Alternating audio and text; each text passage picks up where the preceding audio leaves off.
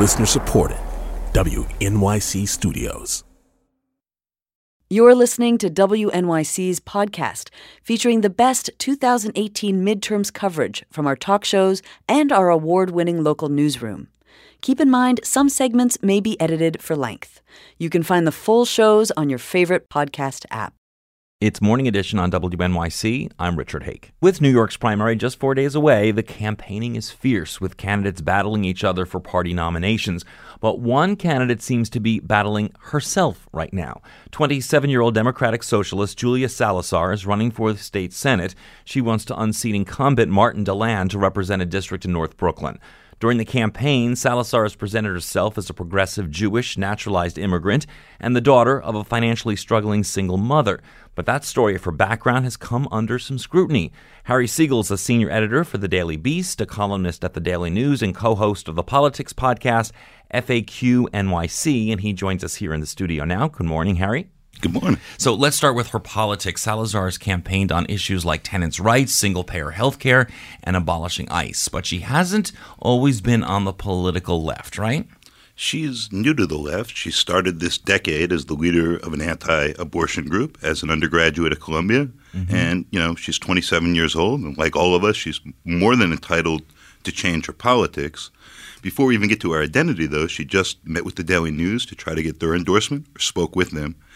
And on a lot of these issues and on universal rent control, you know, she wasn't able to sort of clear this basic bar of what is that?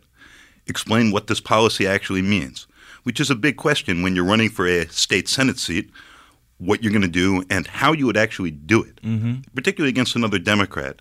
So th- those are very big ideas. Um, I don't think they have a lot of shape or credibility to them necessarily. Right. Now, she, she said she's an immigrant who, who was raised by a working class immigrant single mother without a college education. It appears from the reporting that most of those things are true, but not quite the way she's presenting them, right?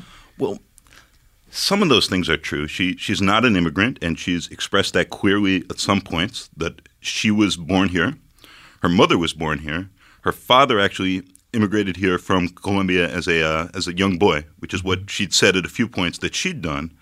So that that doesn't seem right. The rest of this, you know, I, I'm not interested in contesting someone's family history or or their Jewish identification. But it's one of these things where she's put out a narrative and offered this to voters. She's a first-time candidate, mm-hmm. so her biography is a big part of her appeal, and it's a, it seemed like a compelling biography. Um, you know, at this point, there, there's a, she had a six hundred eighty-five thousand dollar trust fund we know about because of her lawsuit with Keith Hernandez's ex-wife. The Hernandezes live next door, which yeah, is not traditionally this, this is working it, class struggling. This is where it gets really weird because this involved former New York Mets player Keith Hernandez that she lived next door to.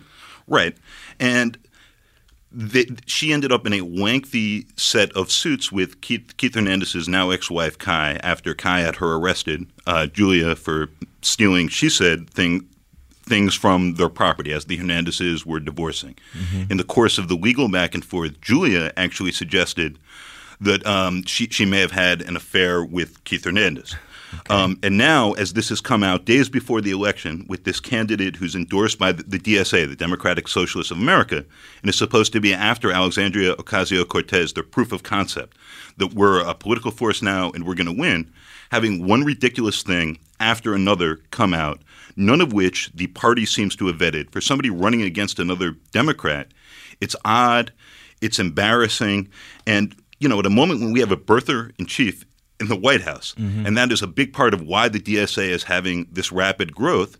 Having your second big candidate, who you push for national press for, who started getting national press, running a local race for that reason, uh, sort of I- exposed to someone who's not a reliable narrator of her own mm-hmm. life, is an uh, is a disturbing and unhealthy thing. It's also a sort of natural growth progression when a movement grows very quickly, and, and you're sort of picking the candidates who are around and you can to try to represent it. Now, her, her campaign really gained momentum following the upset primary win of Democratic Socialist Alexandria Ocasio Cortez against uh, Joe Crowley, longtime incumbent.